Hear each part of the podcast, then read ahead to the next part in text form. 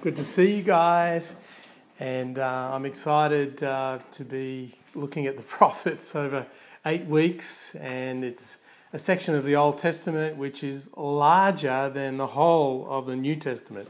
So it's like massive. Um, and today I just want to introduce the prophets and throw a few ideas around and uh, start, start to lead you in some prayer. Uh, I've got a special prayer at the end that I'd love people to be using in this series. Um, I think daily the news is unwittingly calling for prophets to rise up and speak truth. And I'm not just thinking about uh, the recent news, but just more generally in our society. The news daily reminds us of the corruption and the decadence of our world and our society. And um, we see false justice. We see white policemen um, using undue force and uh, a black man suffocating to death, uh, and um, the breaking out of riots across the United States and across the world. And that the scale of uh, the reaction really does underscore that there's been false justice for a very long time for blacks, and the wounds of that have never really healed and we need prophets to speak out. Uh, but not only false justice, false courts uh, that legalise the killing of unborn children to such an extent that it makes Herod's slaughter of the innocents um, pale into insignificance. And um, we see false speech and false values. We see the lie that uh, a person can change their gender. Uh, we constantly see false sexuality. Uh, we've done away with the transcendent, with God, and so that's left us with human beings as kind of just bodies that you manipulate and use. And I think pornography is simply the lie that all we are is bodies. Um, and we can manipulate and use those bodies however we want. And we are degrading ourselves through this false sexuality. We also see false religion. We see the lie that if you follow Jesus, you'll become rich, whereas the essence of the gospel is the cross and taking up our cross and following. There's so much falseness everywhere in our world, and we need prophets to rise up and speak out the truth in this dark world. Isaac Singer, in his Nobel Prize winning book, The Penitent, describes our world this way I bought a newspaper, and as I turned the pages, I found there everything I wanted to escape from wars, glorification of revolution, murders, rapes, politicians' cynical promises, lying editorials acclaim of stupid books and dirty plays and films. The paper paid tribute to every possible kind of idolatry and spat on truth. According to the editors, if the voters would only choose the president that they were recommending and put into effect this or that reform, all would be well with the world. Even the obituary page was made to seem almost optimistic. It listed all the accomplishments of those who had died and displayed their photographs. A, the, um, a producer had died, and the account enumerated all the trashy plays he had produced, all the smut he had produced and presented on stage. The fact that he had died relatively young was glossed over. The emphasis was on the fact that he had accumulated a big estate uh, which was left to his fourth or fifth wife. That day, a murderer was arrested who had been charged with the crime several times before, but each time he'd been freed on bail or parole, and his photograph was printed alongside of the name of his lawyer, whose function it was to teach this murderer how to avoid punishment so he could kill more innocent people. Yeah, that's a snapshot of the world we live in. It's a world not unlike uh, the 8th century before Christ, when God first raised up the prophets of Israel to speak out against injustice and lies and immorality and call people to the truth and to God. It was a world of false justice. Micah 2:1 at morning light, which is the time when they held court in the Middle East, they defraud people their homes, they rob them of their inheritance. It was a world of false speech and false values. Isaiah 3 speaks against materialism. In that day, the Lord will snatch away their finery, the bangles and the headbands and crescent necklaces, the earrings and bracelets and veils, the headdresses and anklets and sashes, the perfume bottles and charms and signet rings and nose rings, the fine robes and the capes and cloaks and purses and mirrors and the linen garments and tiaras and shawls. Also, it was a false, a world of false sexuality. Amos 2 7, father and son use the same girl, and so profane my holy name. It was a world of false religion. Micah 2:11 If a liar and deceiver comes and says, "I will prophesy for you plenty of wine and beer," that would be just the prophet for my people. All of this sounds very modern. So, what are the characteristics of the prophets that God raised up in those times? And what are the characteristics that we can learn from? Because we too are called, we who know Jesus, are also called to prophesy the truth in our world. Some of us are given a particular calling for that, but all of us have a part to play in that. So, what are the characteristics? Well, I've got 10 things, and I want to spend nearly all of the time on the first one. Firstly, the prophets saw God. Everything else flows from this. That's what's distinctive. They were conscious of the presence, reality, and character of God. And that consciousness caused them to be sensitive to sin. They could not tolerate injustice in any form. They railed against idolatry. They railed against all the arrogance, the hubris of society. They were iconoclastic. They smashed down the idols and the lies and the pretensions. But fundamental to the prophets is that they saw God. And I lived with a consciousness of divine reality. One scholar says the prophet saw his own age, the times in which he lived, from the divine point of view. And that is very different to seeing it from the human point of view. The man of God saw God, and because he saw God, he could see the world. And seeing the world, he spoke. And that is the prophetic ministry. Another scholar says the prophetic life was lived under the impact of a new reality, the presence of God. In their own personal life, the prophets experienced this power terrifyingly as the radical overthrow of everything that they had held to before, in such a way that the whole previous pattern of their life, their thoughts, their plans, were now smashed and replaced by a mighty divine imperative, obliging them to undertake something that they would never dreamed of doing. As they became conscious of God, they saw the whole world as a titanic self assertion of hubris, of the arrogance of man and society against God. The prophets became conscious of God through visions. Ezekiel had a vision of God in Ezekiel chapter 1. He sees four cherubim representing God's sovereignty.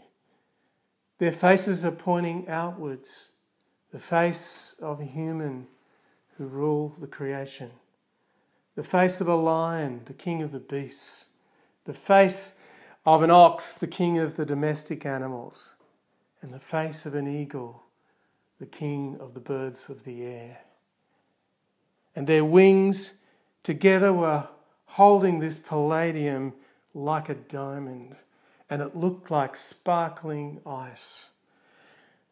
And there was on this palladium, sparkling with ice, a throne of sapphire. And on this sapphire throne, there was one who from the waist up was like molten metal, and below fire and lightning, and the aurora of the rainbow surrounding it all. Or John on the island of Patmos saw Jesus with a robe down to his feet and a golden sash across his chest. His face and head and hair were white like wool, white as the snow, and his eyes blazed like the sun, and his voice was the sound of many waters. And John fell down as if dead before him. And Isaiah has this vision of God in Isaiah 6, as we just read, and I want to spend some time with this vision.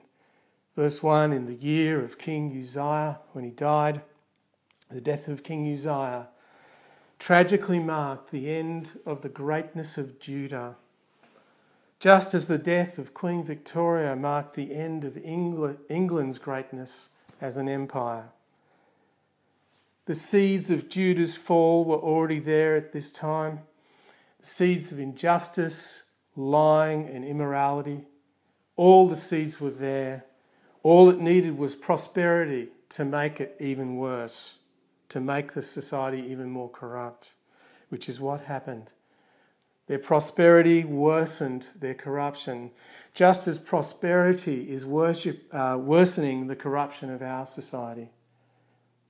One scholar says Israel lived in a period of economic revolution which was proving to be a mixed blessing. Unfortunately, the influx of material prosperity had spawned a selfish materialism, a complacent approach to religion is a means of achieving human desires, and the disintegration of personal and social values. Wealth was invested in land with the result that the traditional system of agricultural small holdings collapsed with the growth of vast estates. Sounds very much like our world. And material and emotional distress ensued. Age old sanctions associated with the divine covenant were shrugged off, even uh, and social concern was at the bottom of the list of priorities of national and local government officials. Even religious leaders, priests and prophets, did little more than echo the spirit of the period buttressing the society that gave them their livelihood. The seeds were there, and with prosperity, the problem got worse. And also, very much like our world today, there was the threat of a totalitarian system with a powerful army, the Assyrians. So the free Western countries were living in decadence and prosperity.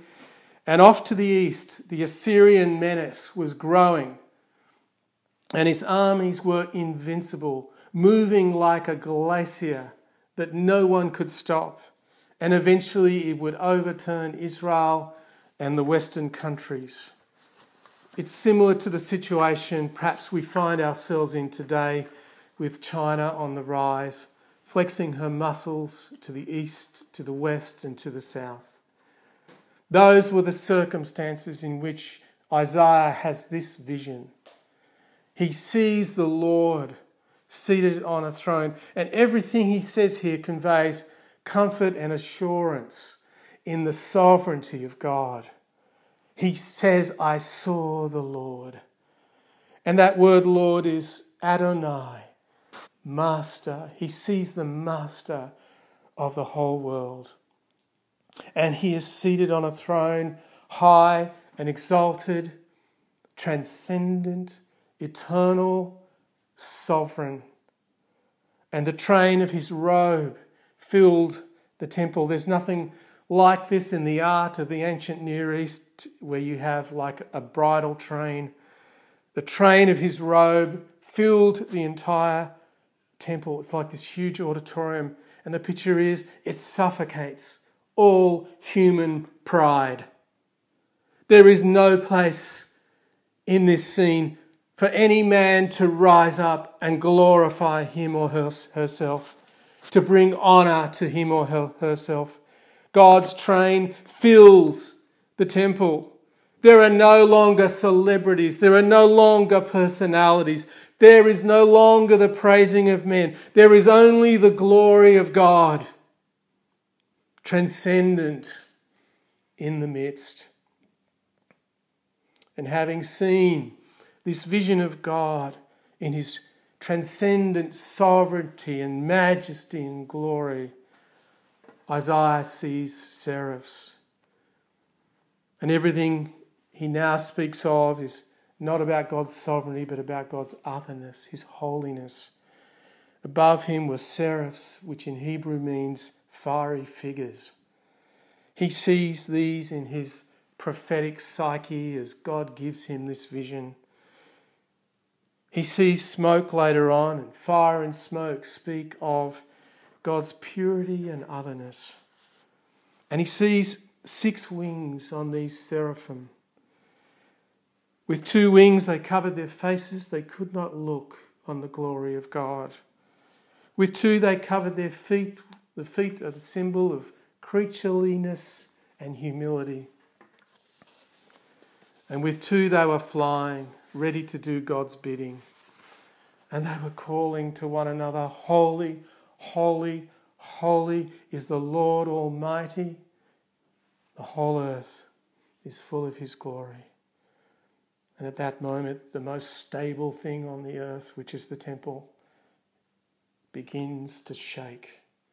The most unshakable thing made that is on the earth, the temple of the living God, begins to shake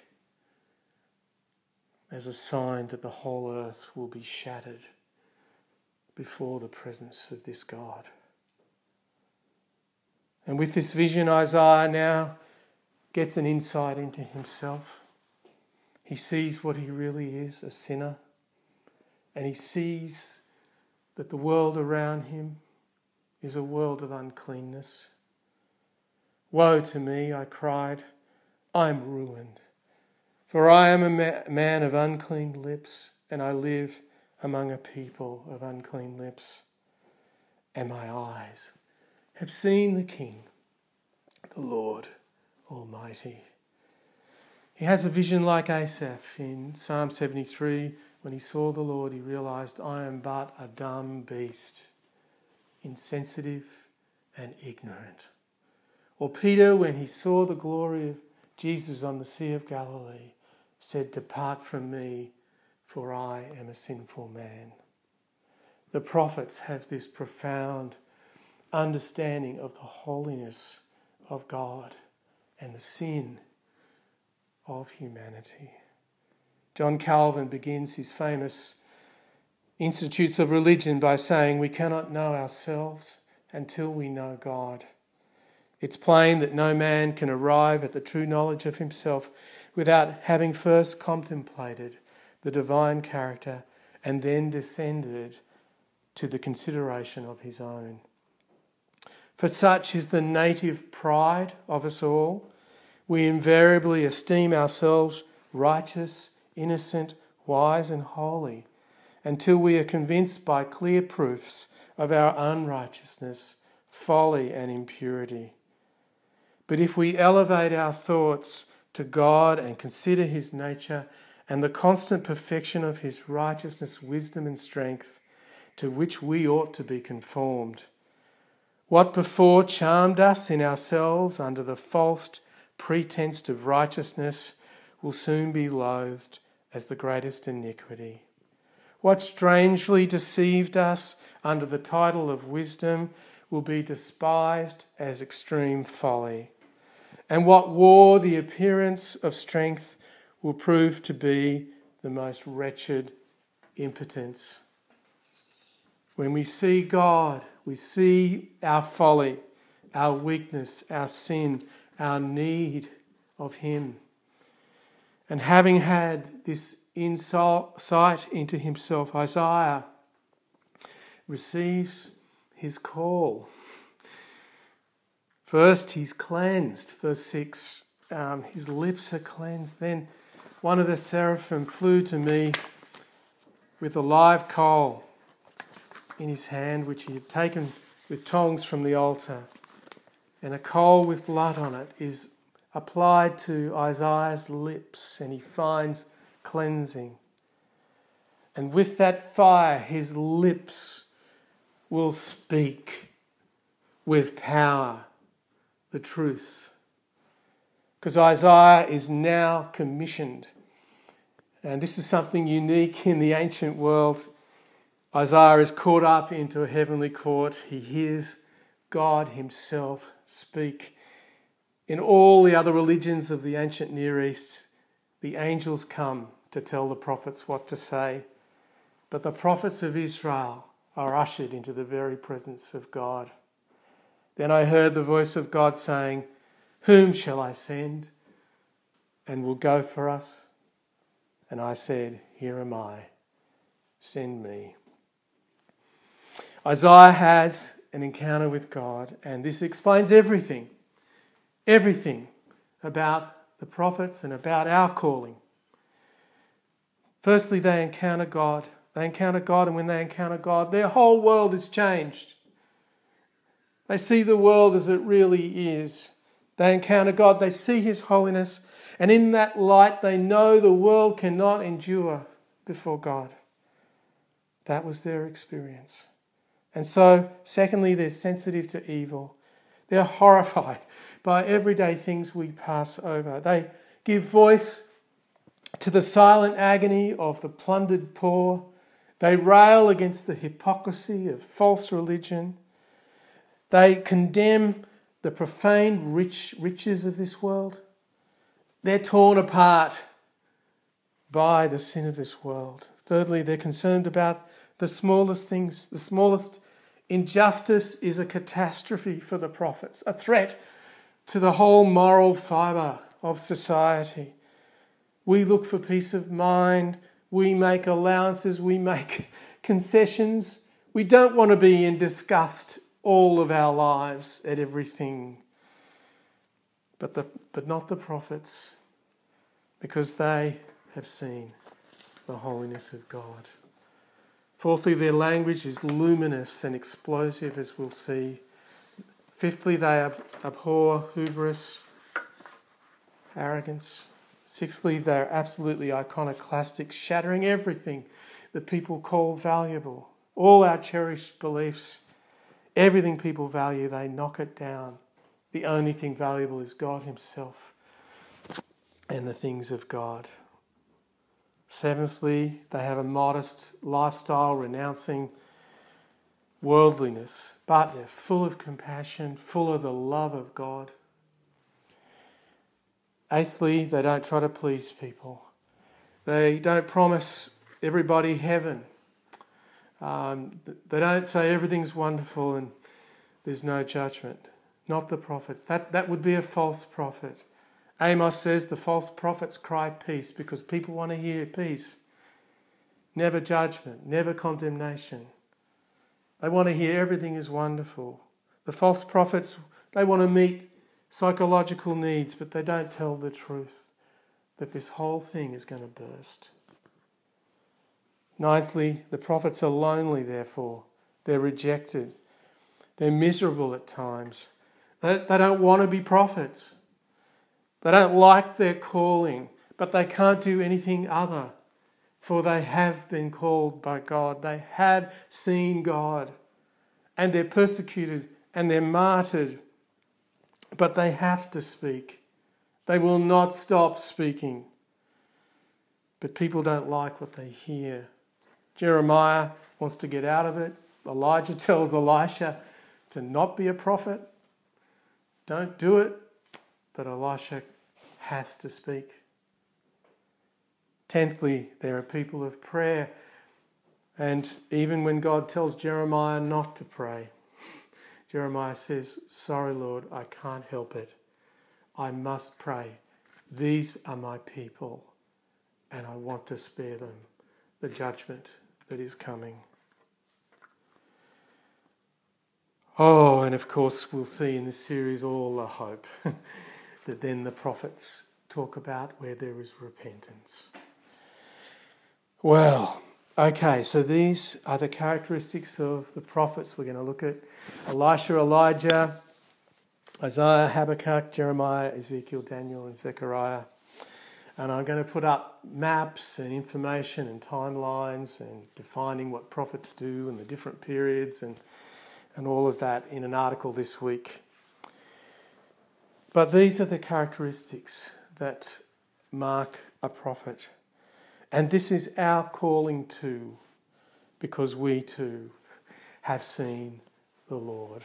John 1:14 We have seen his glory the glory of the one and only Son who came from the Father, full of grace and truth. And we have seen his holiness and his majesty more clearly and more fully on the cross and in his resurrection than any vision that Ezekiel or Isaiah ever saw. And we've received his cleansing, the forgiveness of our sins, and commissioning We've heard his voice. I know when I was eight years old, I heard his voice. And I said, Here am I, send me. And I knew that I was to preach and that that would be my life. And we will all fulfill our role in prophecy in different ways. But I knew that I had to preach, and I will preach, and I will not stop for I have seen the Lord. And the fire of the Spirit has touched our lips, cleansed us, and, and set our hearts on fire so that we must speak. This is our calling. I want to end with a prayer. Our issue will be that we don't see clearly. And I want to suggest to you that this prayer, which is coming up on the screen, is the prayer that we could pray throughout this whole series. And uh, I put it up on Facebook as well. The prayer that we would see God. Can you, would you pray it with me now? Oh God, Open my eyes that I may see Jesus. My heart longs to see your glory and your holiness, but sin has clouded my vision, so I only see you dimly. Make me inwardly pure, so I can, with unveiled eyes, gaze upon you all the days of my life. And then I will be ready to behold you in full splendor on that day when you appear to be glorified in your people and admired by all who believe. Amen.